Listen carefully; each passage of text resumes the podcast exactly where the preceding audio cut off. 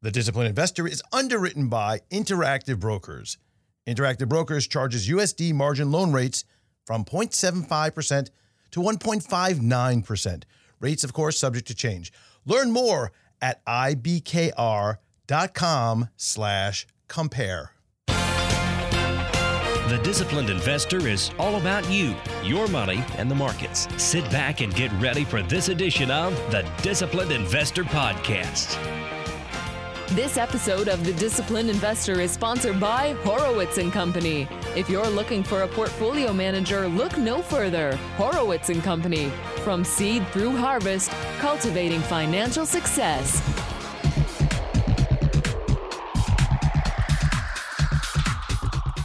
Good news and bad news.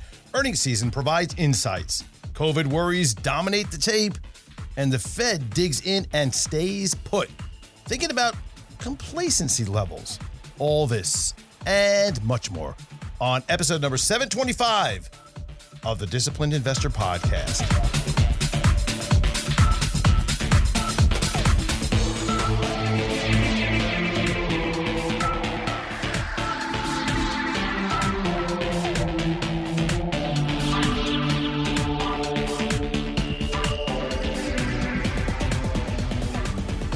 Warm, I mean, warm summer welcome to August 2021. Here we are.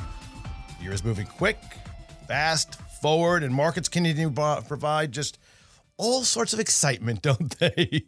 hey, I'm Andrew Horowitz, and uh, I'm the president of Horowitz and Company, and we're an investment advisory firm doing this for many years. So, what you're listening to is not an academic thesis on possibilities that utilize just theoretical. No, this is in the trench information. What I talk about each and every week with my guests and what we talk about here on the show, the comments they make and the ideas that I bring forth, the questions that I answer are all about what's happening in real time and how we operate as an investment advisor on that. So it's it's real, right? IRL here is going on in the podcast. I'm also the host of uh, this, the, the DH Unplugged podcast. Myself and John C. Dvorak get together each and every week, and we talk about mm, eh, digging into the lighter side of the financial news. Well, I want to thank you for joining me this week and every week, and it was a busy week for earnings. It was, I think, a total of uh, upwards of about 40% of the S&P 500 reported this week. And we learned a great deal. I don't think there's any question about the fact that companies are doing extraordinarily well. Not every single company, but really on the whole. When you look at the, the broad swath of companies that did, in fact, report this week, it was pretty good. And we're seeing that companies are able to, right now, as we sit and we look going backward of what has happened over the last couple of quarters, blow past revenue and earnings, right? The expectations that they had that were put on by the analysts and what actually came out, woof, big differential. Top and bottom line beats everywhere. And some of these were way ahead. Way ahead of not only what was anticipated, maybe by any guidance that was put out, but also from the aspect of where analysts had laid down the top end of where they thought things were. So, in other words, it wasn't just a simple beat. I mean, there were some serious blowouts going on. You know, you have to think about that. You know, are we entering into a point right now, if you start considering what we've seen and all the things that went into this, right? All the catalysts that were involved in in creating this situation where we've had a reopening, you know, shutdown, closing to opening the doors to massive stimulus to panic buying of goods to low interest rates and monetary policy around the world being incredibly dovish, accommodative. And, and you do have to just take a moment. You have to think about this. I mean, are we now entering peak earnings? Are we in a situation currently where companies are the tail end of that breakneck growth that we saw, you know, the 30, the 40, the 50% earnings growth on a year over year basis is kind of hot, especially for not, I mean, we're not talking about startups here. We're not talking about IPOs, right? We're talking about companies that are mature. And these companies are showing significant increases. Now, yes, you're going to say, hey, Andrew, listen.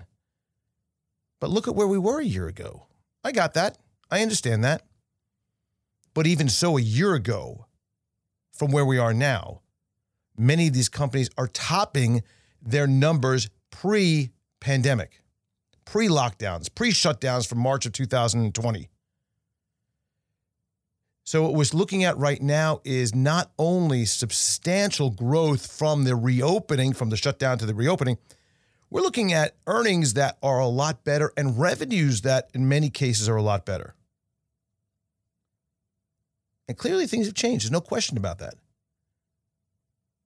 So, all these things that coalesced and came together, which is coalesce essentially, to provide this incredible uptrend and thrust for earnings that we've seen, you have to question are we seeing an end to the level of growth, the percent growth change? And I think probably yes, of course. We're not necessarily the end of the cycle of the potential for seeing continuation in in earnings uh, expansion. But there's a lot of things that probably could throw a monkey wrench into the fact that, well, our margins are going to expand as they have. We know that prices and input costs are going up substantially. So the question that we have to first look at here is are we seeing earnings growth into the valuations that were at nosebleed territory, right? Those there's like, wait, wait, we're trading at 25, 27, 28, 35%, you know, 35 PE. And what is the earnings and how is that going to get there? And did in fact valuations come down because we did, did see earnings meet and that was pretty incredible. Very similar to what we saw back in 2009, 2010, not to the same degree, but with the concept that you know earnings will grow into the the the uh, the ratios. And this time, different than 2008, 2000, 2009, 2010, that range where we saw earnings really pick up substantially from the financial crisis, which was a lot longer, a lot more had to be done in terms of fixing the banks and repairing. This was much quicker and heaps of stimulus, much, much more stimulus this time around. So if we if we kind of hold that thought for a second, the idea that we're seeing that earnings are picking up and are starting to really come in to a point that met the extraordinary valuations. Thereby, we see that PE ratios, both trailing and possibly forward, are going to start coming down a little bit back to maybe, I don't want to say normalize, but you know, back to the higher end of the historical range of price earnings ratios. Again, that's only one component, but I got to tell you, a lot of the folks out there that you're seeing on uh, the pundits, the pundits, they talk about PE ratios a lot. Now, if you've been listening to the show for a while, you know my thoughts on that. If you haven't, let me just give you a quick snippet. PE ratios are a good point to focus on if you're looking at one company at a time. However, if you start comparing PE ratios just as a single data point, and you compare a company that, let's say, makes um, you know paper towels to a company that uh, is a biotech company or a technology company or a transportation firm. Now you start comparing all those, and you're like, hey, well that PE looks pretty good. This company, the transportation company, has only got an eight, where the technology company's got a 42. Well, it looks like the transportation company, in terms of PE, price earnings ratio, is cheaper. No, meaningless. You want to add one other component, maybe to try to normalize this number, which is growth. What is the trajectory and the expectation of their forward growth. And we add that into the mix, now you get something called a PEG, price, earnings, and growth. PEG ratio. That kind of normalizes if you want to start thinking about where we are in terms of comparatives. Is a company trading above one, above two, below one? And you can start to see then maybe those companies that have lower valuations, lower than a one, let's say, on a PEG ratio, could be considered a better quote unquote value for the money. Whereas something that has a four is way out of bounds. And you could have a PE ratio that's very low, but a PEG ratio really high. And that tells you that the company is still overvalued potentially. Again, just one more data point helps to normalize the overall. Now, is that the only thing you want to look at? No. A lot of other things. You want to look at historical revenue growth. You want to look at historical margins. And you want to look at things like ROE. And you want to look at a variety of other indications from a fundamental standpoint. All that as a side note to what I'm getting at here. And that is the fact that we are now seeing that there has been an incredible recovery. Companies have done an extraordinary job of managing themselves through this crisis. And investors have obviously become much more confident with all of what's going on. Very, very shallow dips in the markets. And we are, I think, trained pretty well over the last 20 years to believe that the Fed and other central banks around the world and governments will be there to support markets at all times.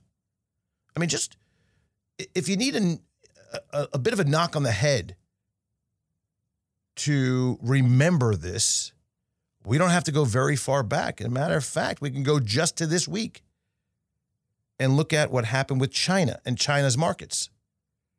So, a major regulatory crackdown and other confidentiality issues raised on many names in the tech space, issues with data privacy, and even a move against the financial firms recently with Ant Financial. Alibaba, concerns over Didi, a look into the for profit educational firms, and all this came down hard and very concentrated on the stocks. And it really blew out into the rest of the market, both in Hong Kong and China stocks. We saw that the K Web, which is a ETF that tracks the technology companies in in uh, in China, is down about eh, 50% from its high in February. And we see that companies like a Didi, which recently IPO, down about 50%, give or take, from their IPO. And you're seeing Alibaba get smoked and slammed and Pinduoduo and uh, just, you know, go down the list of Chinese related ETF slash companies, even the Hong Kong index through FXI. So what you have here is uh, all of these companies and indices really getting hurt. And what's the response? This is the reminder. This is the knock on the head here. The response in an official media piece. In other words, there are newspapers that are official. Once they use the word official, that means that they are either read, written, scrubbed, or uh, reviewed for their information that they are providing to the public. Said another way, it is the official mouthpiece of the Chinese government or a compartment of the government. So, in this official news piece, there were several articles planted around, and I say planted seriously, and saying that investors shouldn't worry. It's in fact a good time to invest that the ongoing problems and issues that we're seeing are going to be met with continued support for markets. In other words, China and what they're doing on companies is very specific and not to worry about the markets because there'll be plenty of support for stocks. Well, that's kind of confusing, isn't it? You know, from our side of the pond, what we're looking at is wait a second. China is really stretching their communist might here and this free markets is totally hoo-ha. They don't have free markets. What they have is a centrally planned system of financial markets that is a eh, quasi free market, that is a quasi managed capitalistic market that is really controlled by the Communist Party. And we can't deny any of that. I mean, that is pretty much what it is. However, if you think about that, it's again one more example of how a government will come to the rescue of stocks. And what you know, and what happened? As soon as those articles came out, there was a majorly quick reaction to hold the line. Once these revelations of, hey, not to worry, we're here, we will continue to invest in our stocks. And this isn't the first time. It's not the first country. It's not the first central bank. It's not the first government. We see this all over the world, no better than in Japan, as the Japanese central bank is actively, to this day, in buying up positions in the open market of indices and real estate, etc. One of the largest holder of ETFs in Japan is the Bank of Japan. That tells the story right there. The fact of the matter is that, you know, central bankers also have portfolios. And the belief is that the, the wealth effect, the fact that you can manage, I use that word a lot, manage. I want you to think about that. What, what that means. They manage, just like it is managed here with our interest rates with our very well crafted and managed open policy of communications that we see each and every week with another Fed or three or five officials marching out. And okay, now the reason I'm telling you this is because the realization is that they are there. We're seeing this official news in China crafting their articles for consumption. They write the news, they bend the narrative, whatever they want. So when we have to look at this and think about what's the takeaway from all this, this uh, the extreme and clear commentary, both sides, right? It's it's I guess well, invest regardless of what is happening in the markets. Don't be scared. That is kind of the message that is being sent. That regardless of the circumstance, there'll be money pushed into markets. There'll be support There'll be a safety net. There'll be a hand, the invisible hand, under all of this for everyone.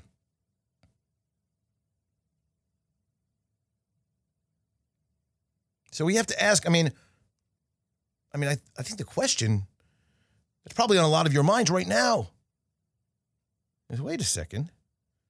Are markets in China and Japan and Europe, are they actually free markets? Ah, think about that. Are markets free markets? Now, on one hand, let's just stop the press for a second here. If the markets are rigged, a lot of people like, hey, the markets are rigged, man. I'm not going to invest in that. Wait a second, wait a second. Hold. If the markets are rigged, if, if the markets are rigged to only go up or to only benefit stocks in a certain sector, or if it's all about you know, if you take in consideration the low interest rates and monetary policy and buybacks by companies and refinancing of balance sheets and utilizing tax code to their benefit, and we put that all together, and you know, you can continually name more things beyond that. Why wouldn't you invest in it, right? I mean, kind of like, uh, I, I've said this before. If you know that on the roulette wheel, it's going to come up black somehow for the next 35 times. And you're like, well, I'm not doing that. Somebody's rigging it. I'm not playing in that game. People, put your money on black.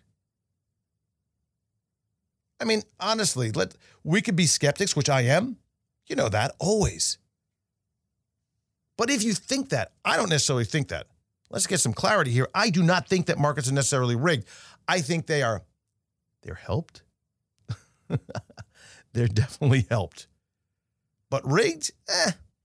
Now, Is there manipulation in some areas? Has there been clearly manipulation found in the currency markets, the commodity markets, certain stocks? Yes. When there's money on the line, there's manipulation that will happen. Hopefully, the regulators and the laws overseeing things will figure that out. Maybe that is what China is trying to do. Maybe they're trying to clean up the act because a lot of Chinese companies are not required to have audits. We talked about that with Frank Curzio a little bit. The fact is that you don't necessarily have to have audits. And maybe what they're doing is trying to clean up so that they can have a much more uh, open market that has a lot more respect to it. Maybe not. Maybe they're just trying to clamp down and squeeze out the money from these companies. That's also a possibility. But but a market's really free. So I think yes and no. In some places they are more than others. Japan, not so much. China, well, again, it's managed. The US, uh, yeah, bit better. So then we have to ask what's the impact on investor sentiment and all this. And there's a, there's a, there's a point that I'm getting to here, and I want you to listen because we're going to get to this point um, as I'm going through this. This all is tying together.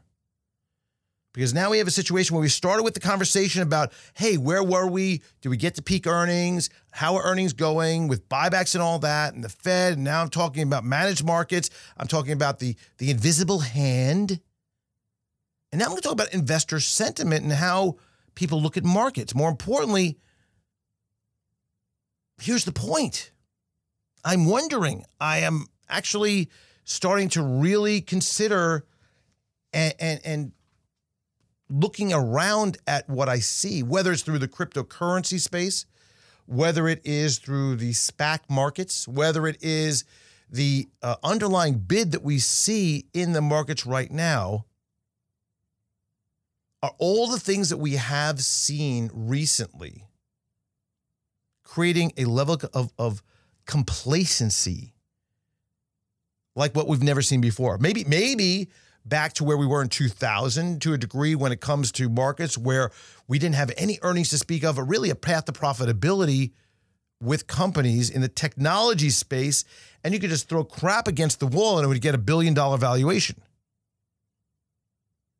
if there is a helping hand that will support markets no matter what's going on, if that's the investor sentiment, and that's what we've learned from managed markets throughout the world, as well as from what we've seen that central banks would, will do. If we're seeing that helping hand, the invisible hand, the safety net, whatever you want to call it, well, what's the point of doing anything than being in the markets and invested? I'm not advocating that. I'm asking the question. I mean, think how hard government officials have worked to calm markets historically. It's one of the things they do best, it seems. And remember, today, the last 20 years, since retirement plans are based on the value of risk assets, in a way, they need to do this. In a time before many people who are listening right now, if you're younger than 40, younger than 40, if you're listening right now, I want you to hear something. Before you can probably think about what was going on in work, in the in the employment arena, in the jobs market, how your career worked.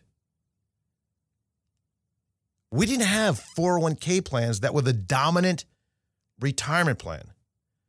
I remember, you know, somebody once said to me, "Oh, one of the greatest jobs in the world. You go over to uh, civil service because the thing is, you work for 20, 25 years, and then you have a retirement plan. You have a guaranteed income for life that is adjusted for inflation along the way." Ah, interesting. A lot of people did and do is work in that arena. And the same thing of private companies and public companies. You would go to work there You'd work your 20, 30, 40 years, whatever it is, and there was a guaranteed retirement plan called a defined benefit plan. The old retirement income, what has dragged Ford and GM down for years, their pension liabilities. With a 401k, there are no necessarily pension liabilities. What Ford and GM and other companies that have this, these legacy companies have, is a major drag due to the fact that they have to pay out.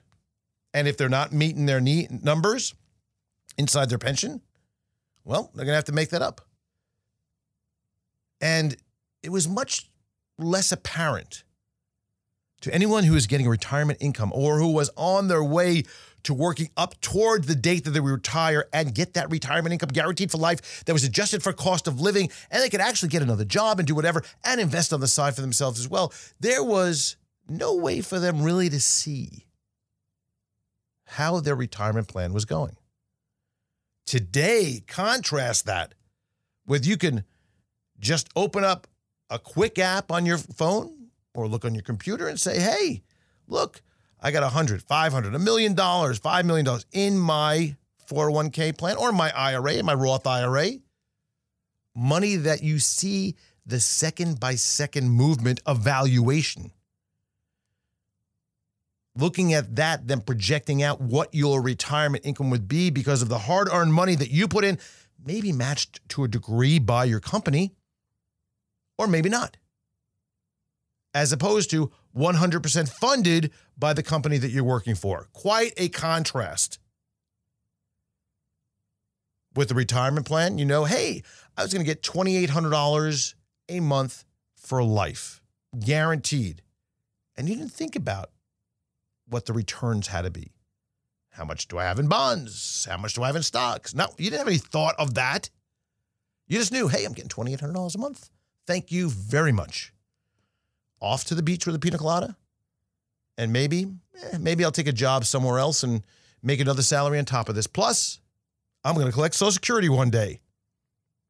So it was a much different level of concern, transparency, but it didn't need to be transparent. You didn't care if the retirement program made 8%, lost 5%, or made 50% a year. You just know you're going to get your $2,800 per month. Again, a much different situation than we have today. That put everybody on the playing field of knowledge of what their future is. What we have today is something much different. Now, what we have now is a need for many government officials, whether it's the Fed or pick your poison of what your government official is, to calm markets, to build it up, to pump it. And listen, I have a bullish long term view on and understand the general workings of the markets. We talked about the mechanics of the markets and all the things that go into it with, with how companies operate and how pensions operate, the requirement of individuals to keep on pumping money into their 401k plans. That always goes into the market on a regular basis, week in and week out throughout time. We've also seen the fact that, you know, sovereign wealth funds are doing their thing. We, we know all about this, right? I think right now in the interim term, uh, start thinking a little bit differently over the next, let's call it, uh, you know, one to five years of kind of what's going on if, in fact, we've seen the best there is to see, the best, not necessarily going backwards and crashing, but, you know, we kind of seen the best. Now, what is the next phase of this market? And this idea of complacency is something we really need to talk about. Now, before we get to that, because I'm going to get to kind of my concern about complacency. Uh, a couple things. First of all, if you want to ask questions, we're going to have some shows dedicated to listener questions. I put it out on Twitter recently. And if you do want to ask a question to have it answered on the show, go over to thedisciplinedinvestor.com, click on the Ask Andrew button, and send it in. And I'm requesting right now, I'm putting out a request. I would like your questions. Please send in your questions. One rule that I'll give you, I'll throw it out there don't ask me about individual securities. That is an area we really can't cover. But if you want to talk about anything else, have at it. The other one thing I want to talk about is I want to discuss something that pertains to our good friends at Interactive Brokers. And it's the idea of payment for order flow. What is it anyway? I mean, do you do you, you've heard this, right? What is payment for order flow? What does that mean? Well, it's the money a market maker pays to your broker to trade with your order at a price he decides or she decides. and your broker will charge you commission and leave you no choice, no commission. So what's going to happen here is, let me kind of go through this again. Payment for order flow, you got a market maker, you got a broker trading order. You're not going to be charged a commission. You got no choice what you could do. You just know that somehow it's free. Right? You just know there's a free deal. But at Interactive Brokers, you do have a choice. You could choose to pay no commissions, just like at other brokers, or you could pay a small commission at IBKR uh, and Interactive Brokers. Uh, they're going to try to match you with an institutional order at a better price. So you pay the small commission, try to get better execution, utilize a company with great reputation like Interactive Brokers, or just go along with the plan of paying for order flow. What I want you to do is learn more about this at ibkr.com slash PFOF. Payment for order flow, PFOF. ibkr.com slash PFOF. So back to my little rant and discussion on complacency and why I'm worried about the idea of complacency. And one of the things that I've been thinking about is once again, index passive investing. An index investor becomes complacent as he's seeing that it's it's it, it's so commonplace right now that the index rather than fundamentals have been more important to investors. The actual return of the index rather than the underlying issues that are involved with things like earnings, etc. But in fact,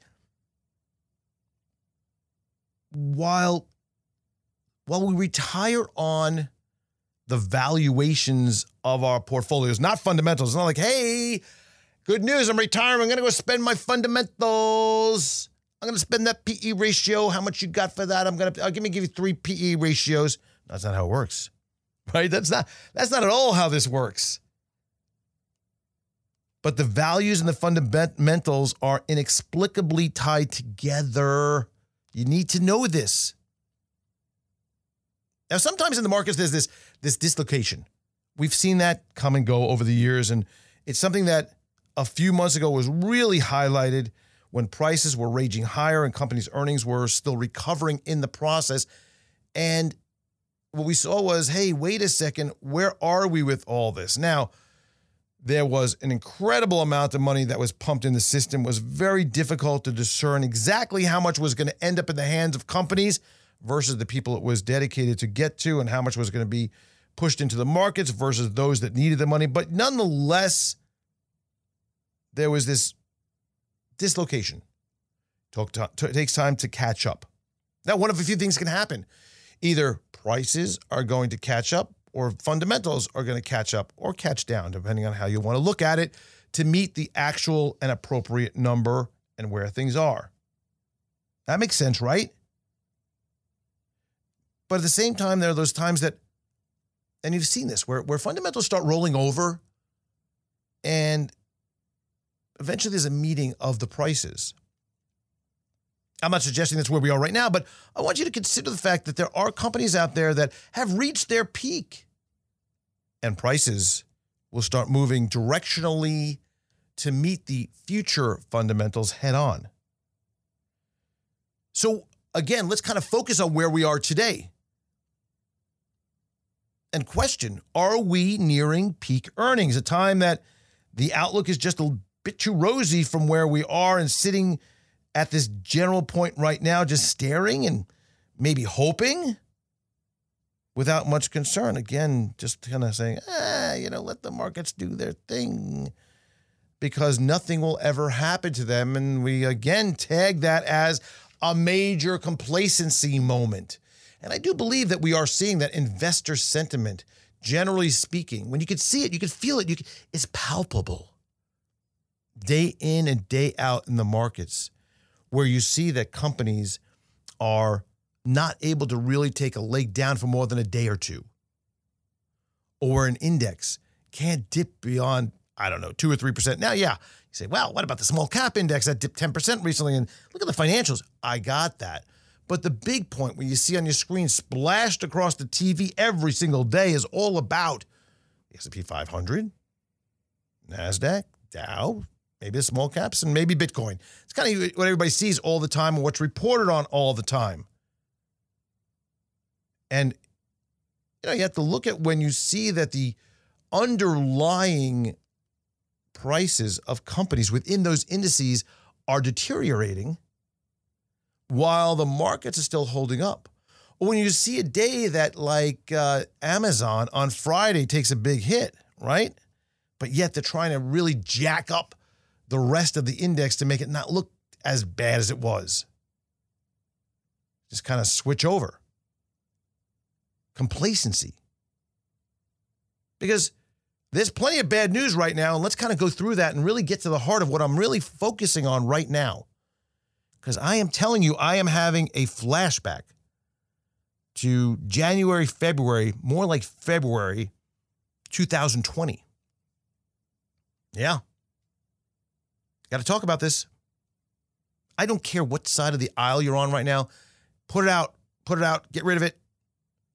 There's plenty of bad news right now about the rise in this Delta variant, and that could really cause a problem to the next couple of earning seasons, and especially if we're nearing peak earnings. And let me explain. We're not going to get into the discussion about, well, you know, the death rates are down in hospitalizations and Delta variant and this and that and the vaccines. That's not my point. I want to talk about investor sentiment. The idea that we won't get locked down again and that all the issues are simply transitory, okay, maybe. But you know, it's starting to sneak up on us. February 2020, we're not going to get it. It's not going to happen over here. What's the big deal? I think we saw the highest level of new case count in Florida this week.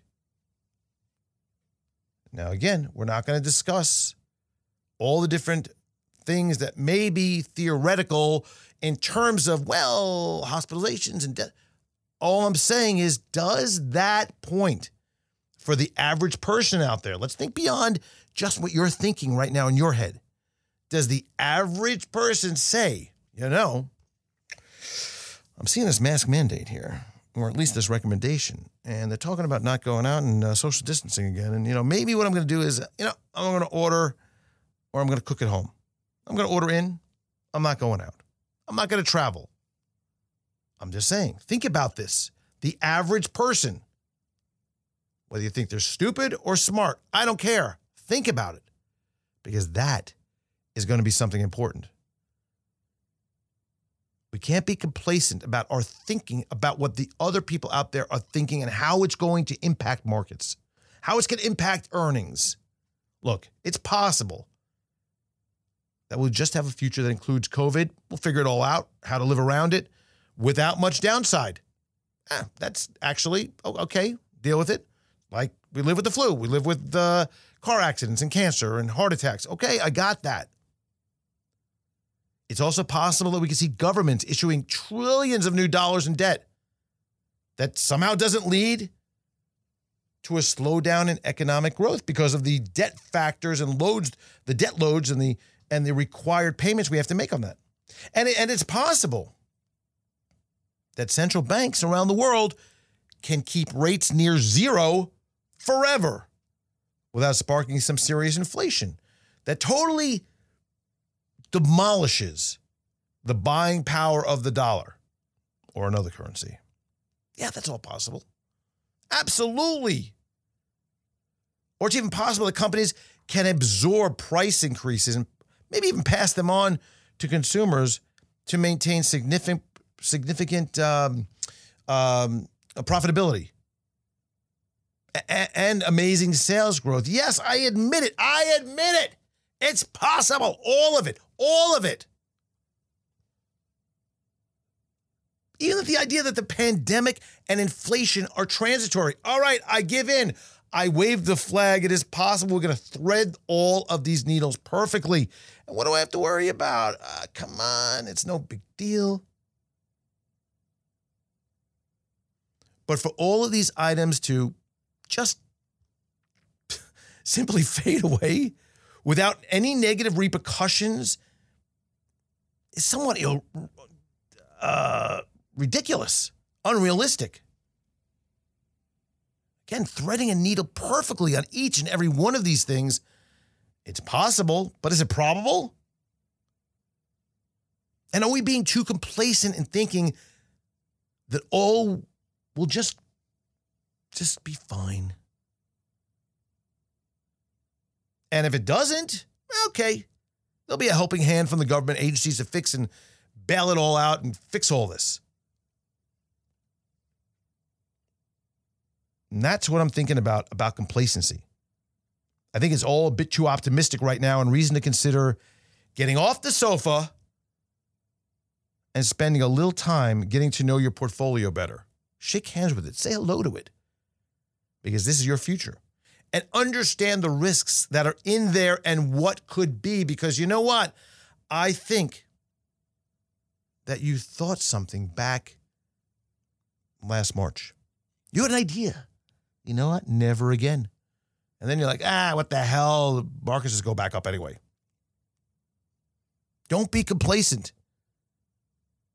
Because in a way, you can actually have both a portfolio that's growth and some that is, I would say, mm, buffered a bit, or at least have some things in there that won't get zipped around and zapped. You know your portfolio better than anyone else, right? You understand what risk you can handle better than anyone else. You also understand what you're willing to do to meet your future retirement, your future uh, goals of financial requirements, whatever those are, better than anyone else. Know, a lot of times, just let things go. Hopefully, it's going to come back. It always comes back. I'm not going to worry about it. We got the government. Again, complacency. Listen, the last 20 years or so, that's been the thing. Bond yields have been coming down, stock prices have been going up. Any kind of momentary zig has been zagged back right into place. I've been around long enough, I studied enough, I've seen enough to know that that's not always the case. So let's not be complacent.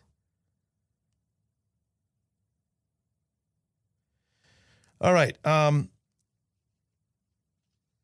I, I guess I want to I want to close with uh, the same general line here about, but taking a moment about setting up a thought process on what could shape markets into the end of the year. For example, if we were thinking couple of different thoughts that both revolve around the pandemic.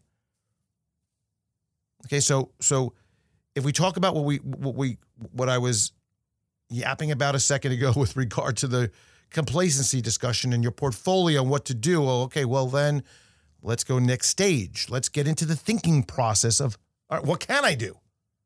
What what what should I what what should I be even thinking about right now?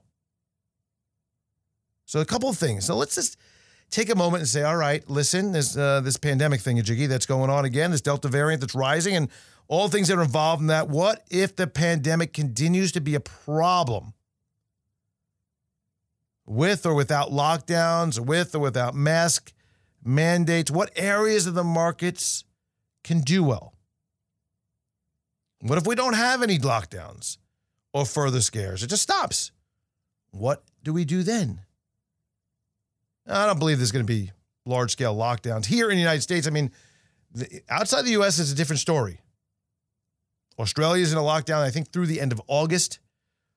We're seeing other countries kind of talk about, I think there's some mandates like uh, vaccine mandate cards and things going on in France that people are freaking out about. But let's go through this exercise together, okay? If we see this COVID pandemic continue to get worse, is one of the things we talked about. Again, this is one idea of how to go through this. Um, as it as we're seeing right now, we're seeing that the COVID pandemic is getting worse, but we could see the tech sector continue to outperform. I mean, we could think about those stay-at-home stocks, right?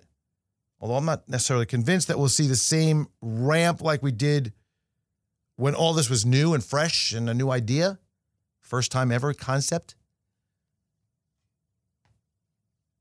You know, more probable is that some of the, I would say, over oversold sectors of the past month will do much better.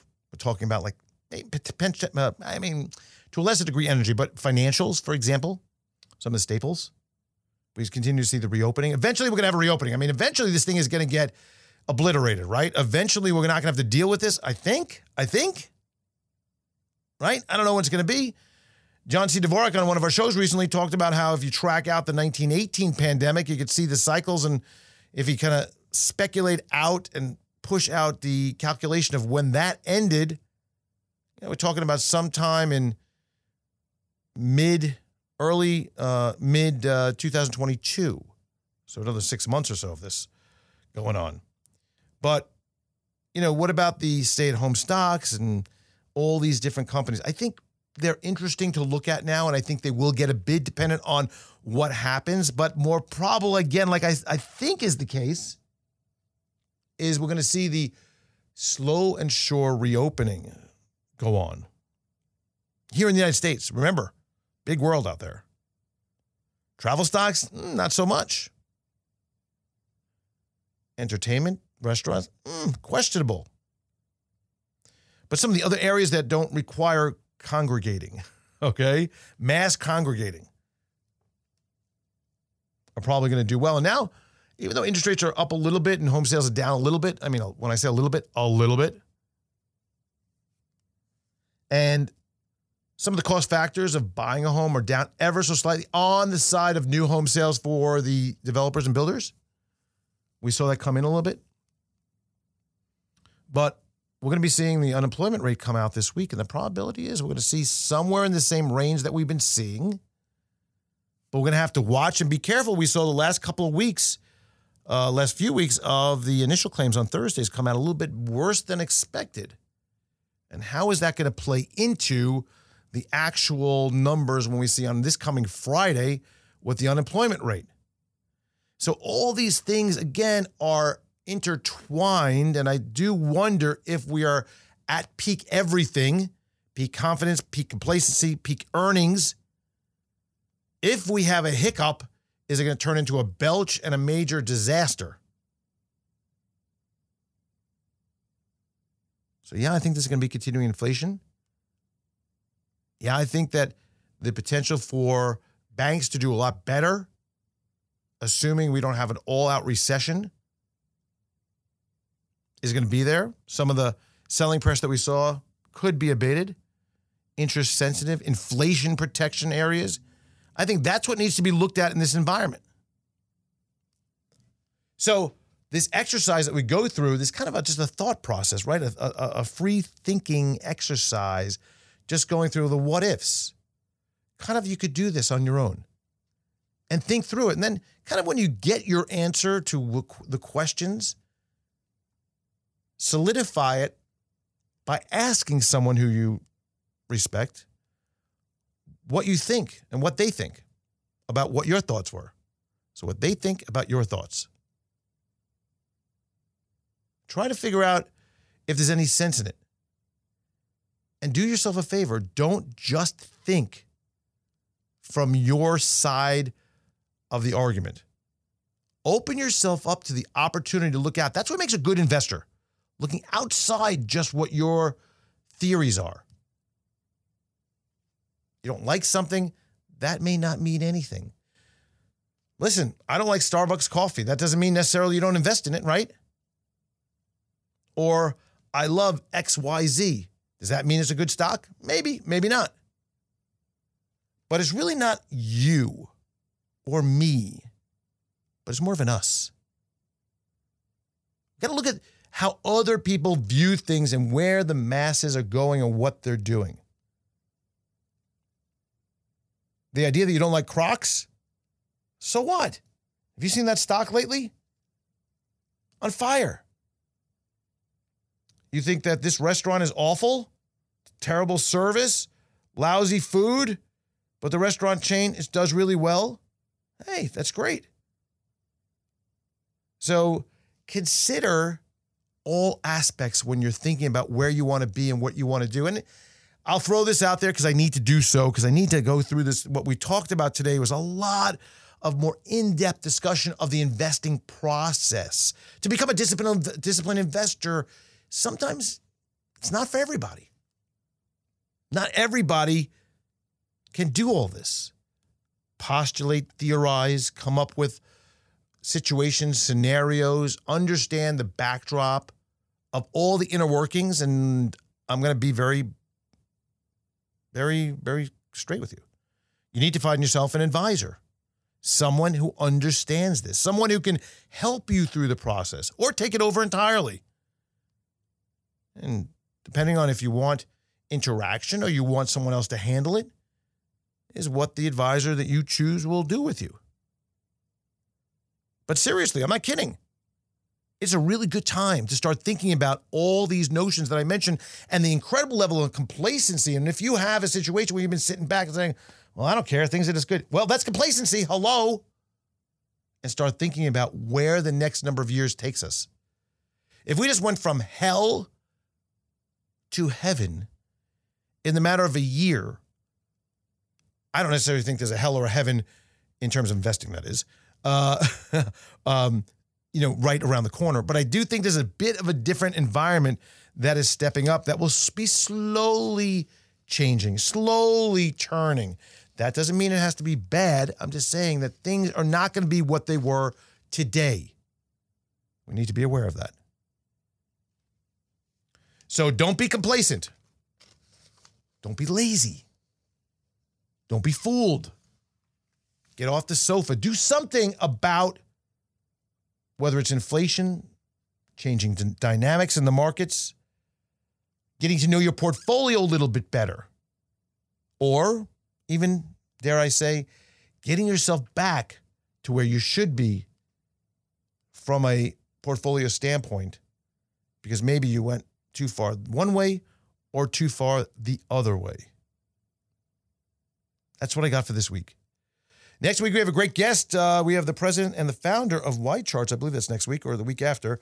Um, and your questions, like I said, go to thedisciplinedinvestor.com, click on Ask Andrew, and ask any questions that you want. I will answer them on the show. Please, uh, like I said, if we there's something that's more personal, I'll answer them directly in an email but we'll get to all of them. I want to thank all of you for joining me again. Welcome to August, the last full month of the, well, not the last month, it's, it's kind of going to heat up, of the summer. I always looked at July and August as the summer being a New Yorker. That was kind of the thing.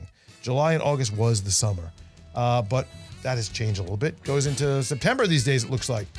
Anyway, have a great beginning of August. I will see you again next week. Thanks so much for joining me.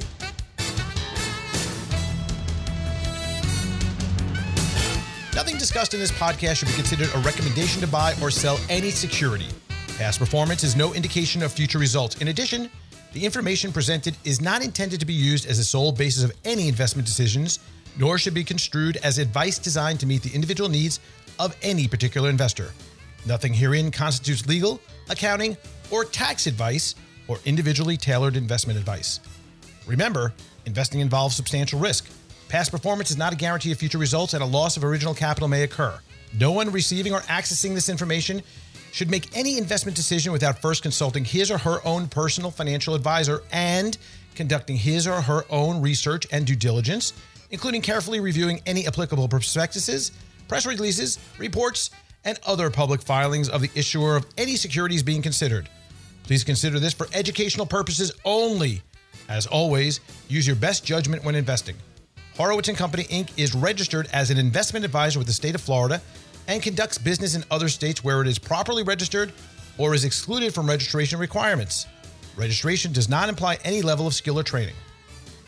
Advertisements are not related to the host or affiliates and are not considered recommendations by the host of the show or any affiliates of Horowitz and Company.